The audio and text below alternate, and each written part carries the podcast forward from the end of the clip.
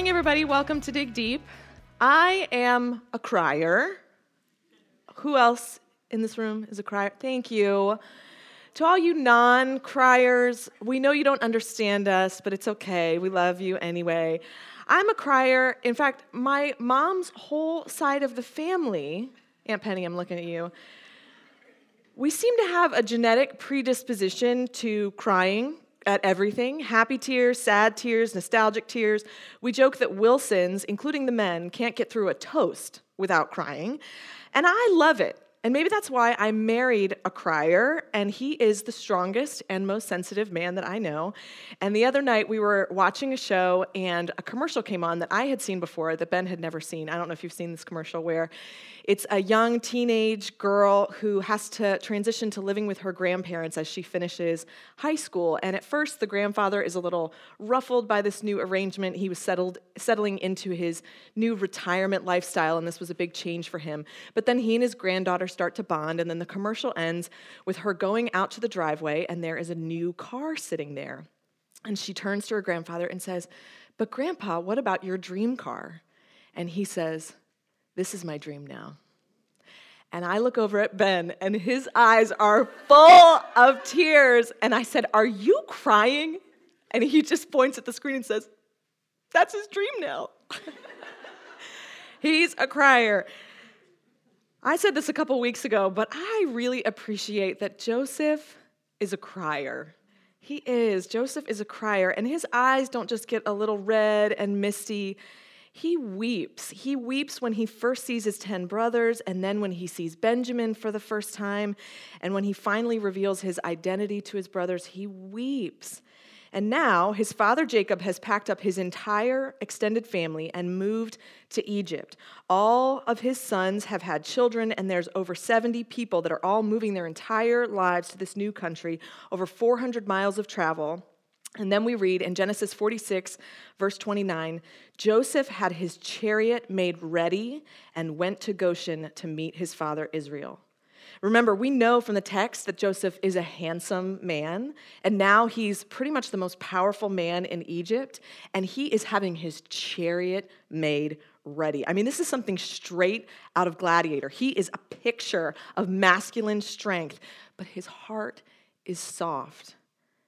And we read in verse 29 as soon as Joseph appeared before him, his father, he threw his arms around him and wept for a long time. Joseph weeps. He's weeping probably with joy from the reunion, but also with grief over the years and years lost.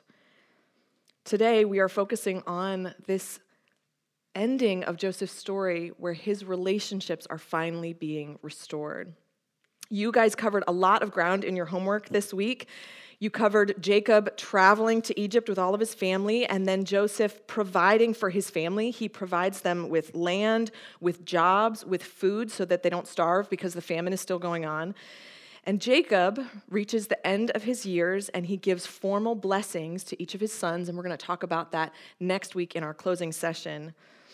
And then Jacob dies peacefully, surrounded by his family at the age of 147. In Genesis 47, verse 28, we learn that Jacob lived in Egypt for 17 years.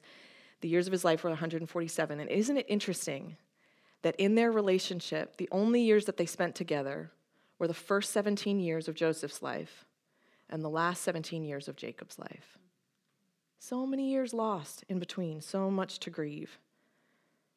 So they prepare Jacob's body for burial. They mourn the loss of his presence in their lives. And then they travel to Canaan as they promised him to bury him in his homeland. And when they return, the brothers are afraid. We opened this whole semester by talking about how relationships unravel and that relationships are at the center of all of our stories. And as we come to the end of Joseph's story, we see that these fractured relationships, these relationships with so much history, are still very much central to Joseph's story. They return from burying Jacob, and the brothers are afraid. Why? Because they wonder if Joseph was only being kind to them for their father's benefit, the father who he loved. Maybe he's just been waiting for dad to die to finally punish us for the horrible things that we did to him. Here's what they say in Genesis 50, starting in verse 15.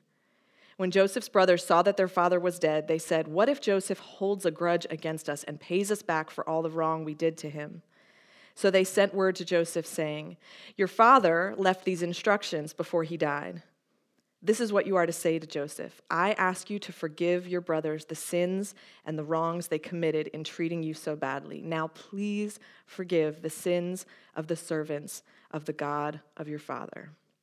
When their message came to him, Joseph wept. My man.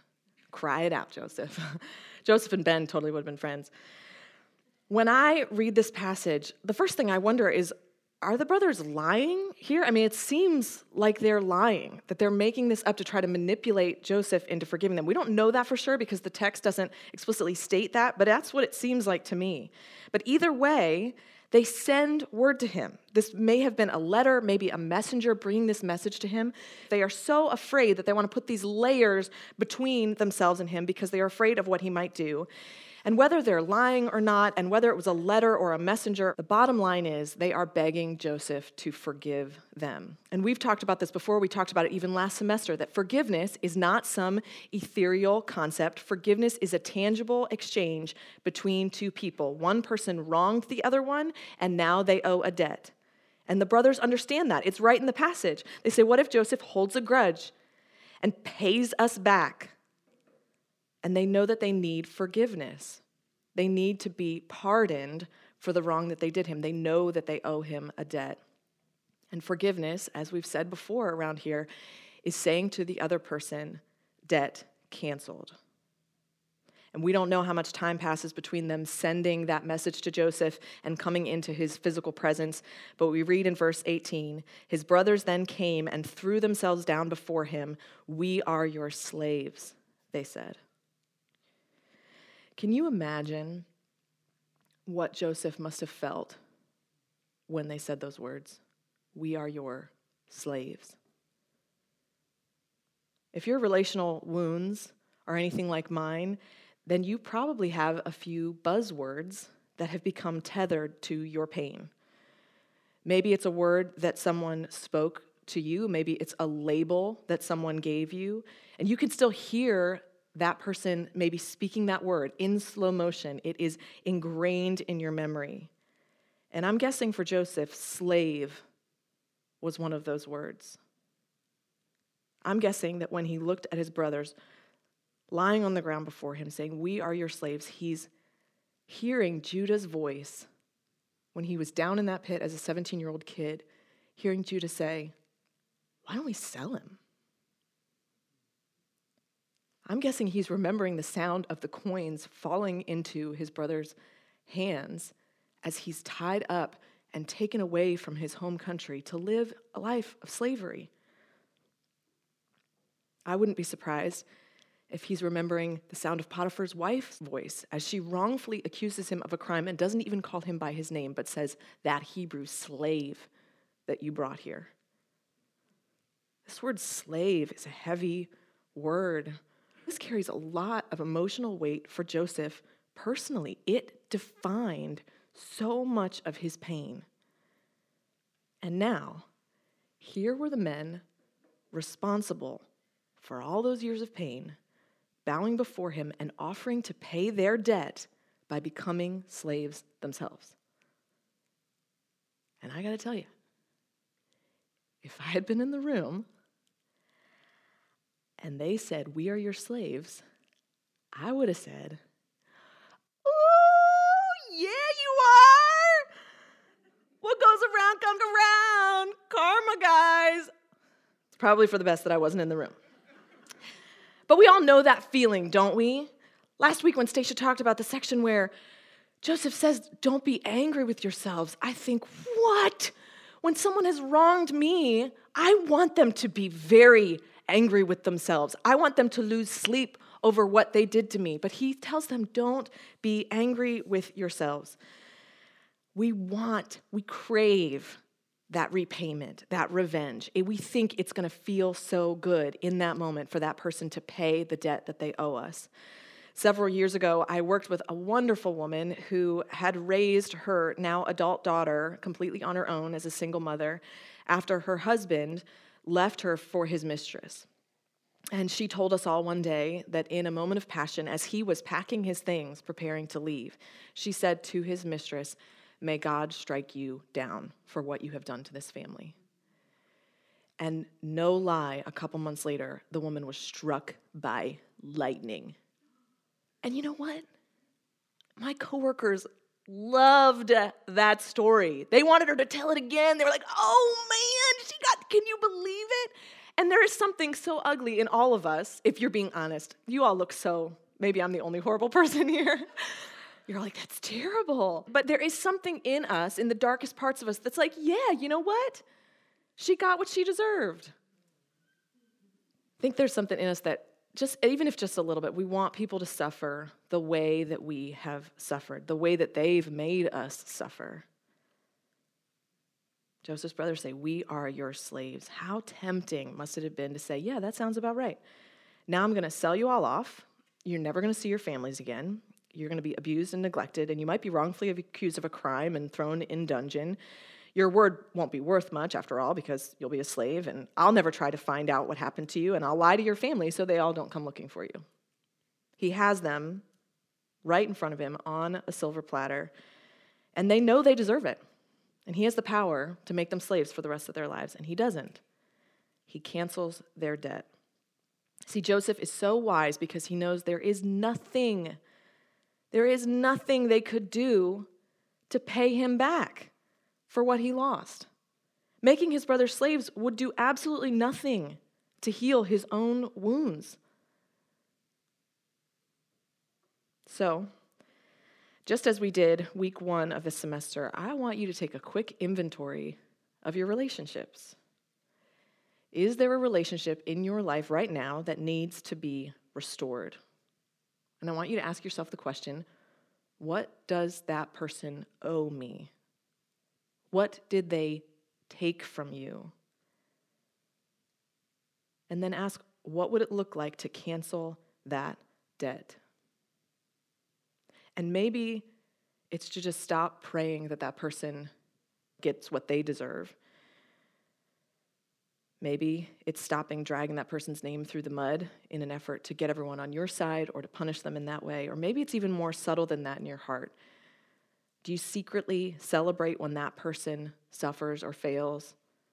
Or do you get annoyed or angry when that person celebrates a win? If so, then in your heart you are trying to make them pay the debt that they owe you. Forgiveness is canceling the debt. It's saying, You don't owe me. You don't owe me. Joseph cancels the enormous debt his brothers owe him. They're face down on the ground, offering to pay for their sins with a lifetime of slavery. And he says to them in verse 19, Don't be afraid. Am I in the place of God? You intended to harm me, but God intended it for good to accomplish what is now being done, the saving of many lives. These are the most important words that Joseph speaks, I think, in this entire story. It's also one of the toughest verses in the Bible for me. God intended it for good. I've wrestled with this word intended. The Hebrew word, pronounced kashav, has roots meaning to weave, to devise, to plot.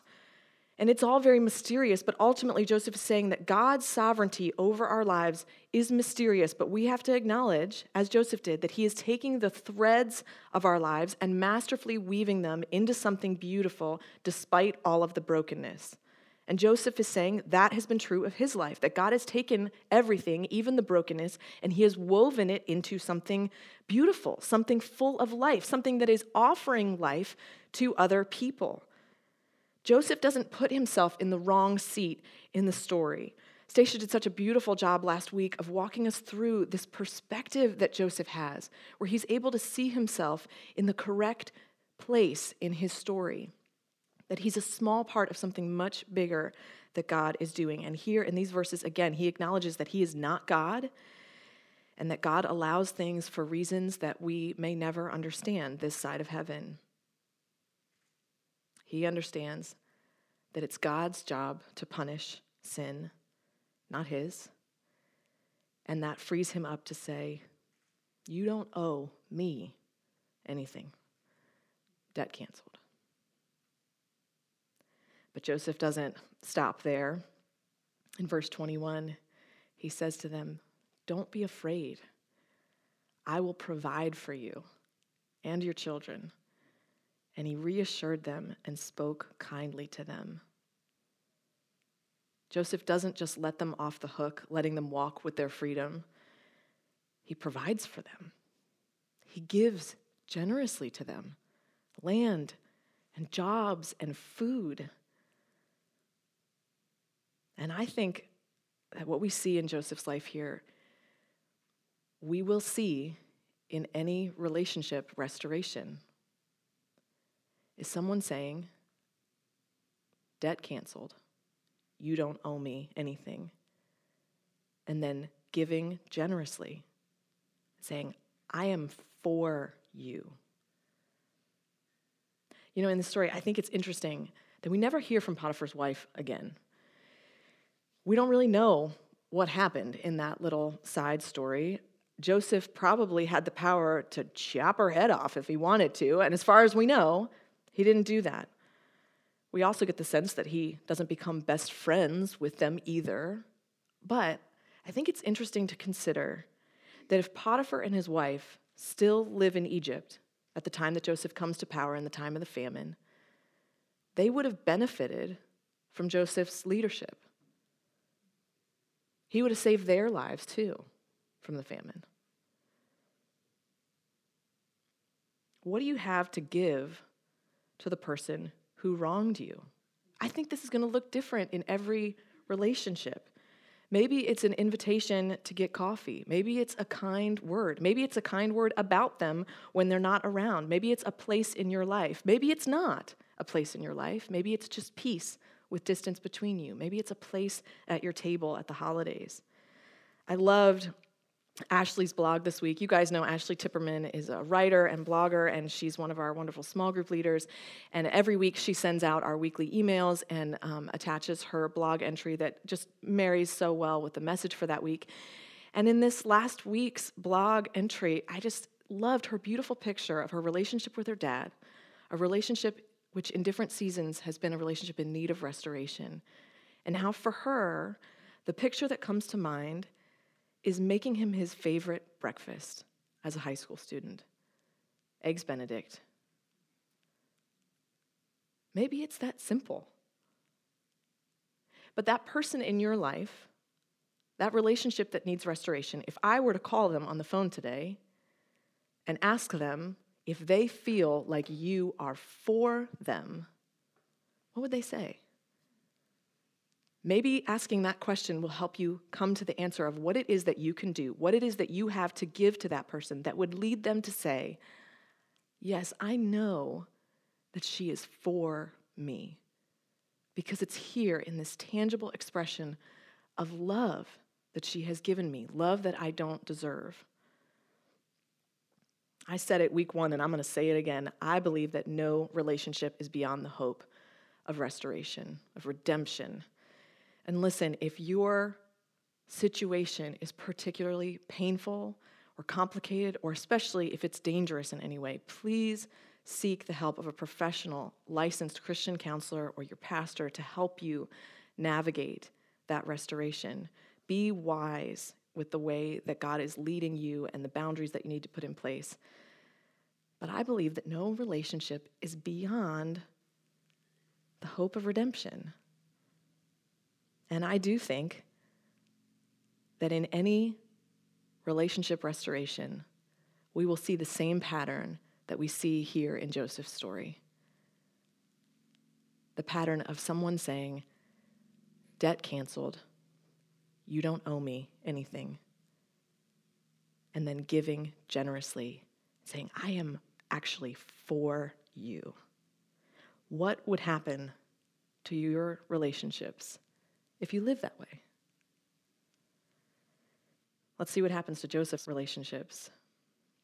In verse 22, Joseph stayed in Egypt along with all of his father's family. He lived 110 years and saw the third generation of Ephraim's children.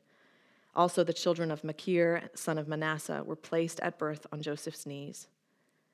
Then Joseph said to his brothers, I am about to die, but God will surely come to your aid and take you up out of this land to the land he promised on oath to Abraham, Isaac, and Jacob. And Joseph made the Israelites swear an oath and said, God will surely come to your aid, and then you must carry my bones up from this place. So Joseph died at the age of 110. After they embalmed him, he was placed in a coffin in Egypt. Joseph dies an old man at peace. He's surrounded by his children and his grandchildren and his great grandchildren and his great great grandchildren and his brothers. We don't know how many of his brothers outlived him, but the ones that were still alive were right there by his side.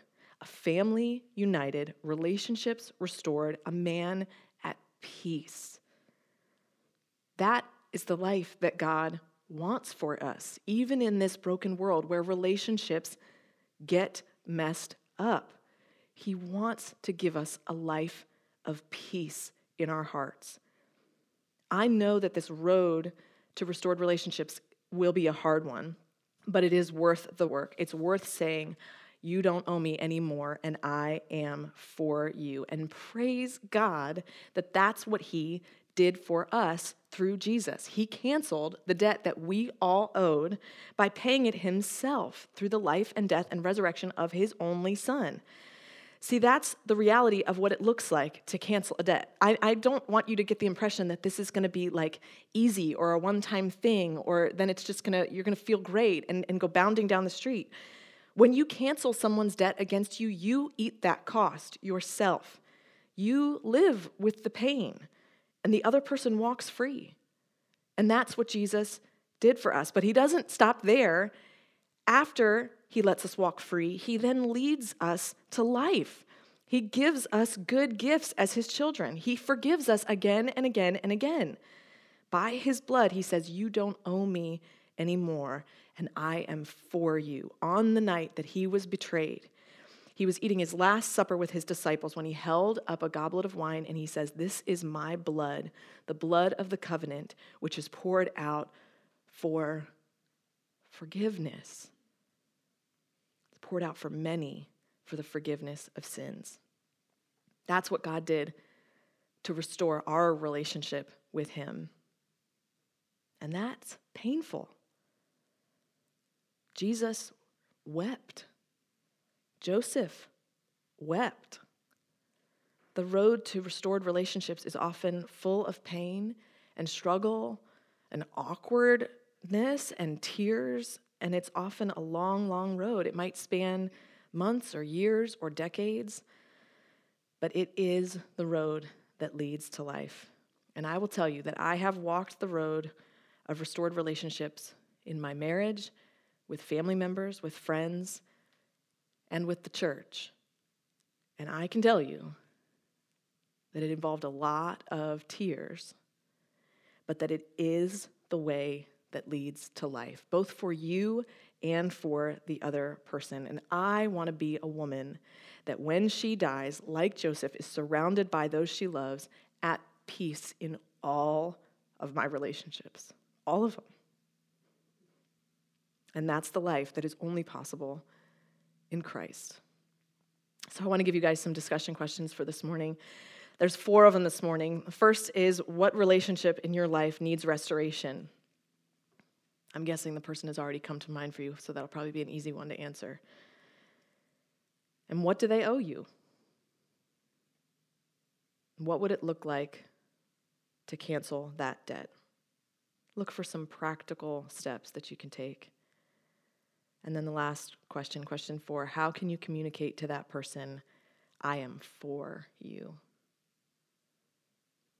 Let me pray for us. God, thank you for the beautiful relational restoration that we see in this story. We are amazed that Joseph could forgive his brothers after everything that they did to him. But I'm grateful for the honest picture that it's not easy, that it makes him weep and grieve and that it takes them years to get there. But I thank you for the example in his life. And more than that, I thank you so much for the sacrifice, Jesus, that you made to restore our relationship with you. Help us to live in that reality each day, and from there, go and be reconciled to our brothers and sisters, to those around us, to enjoy the peaceful lives of restored relationships. I pray that in Jesus' name. Amen.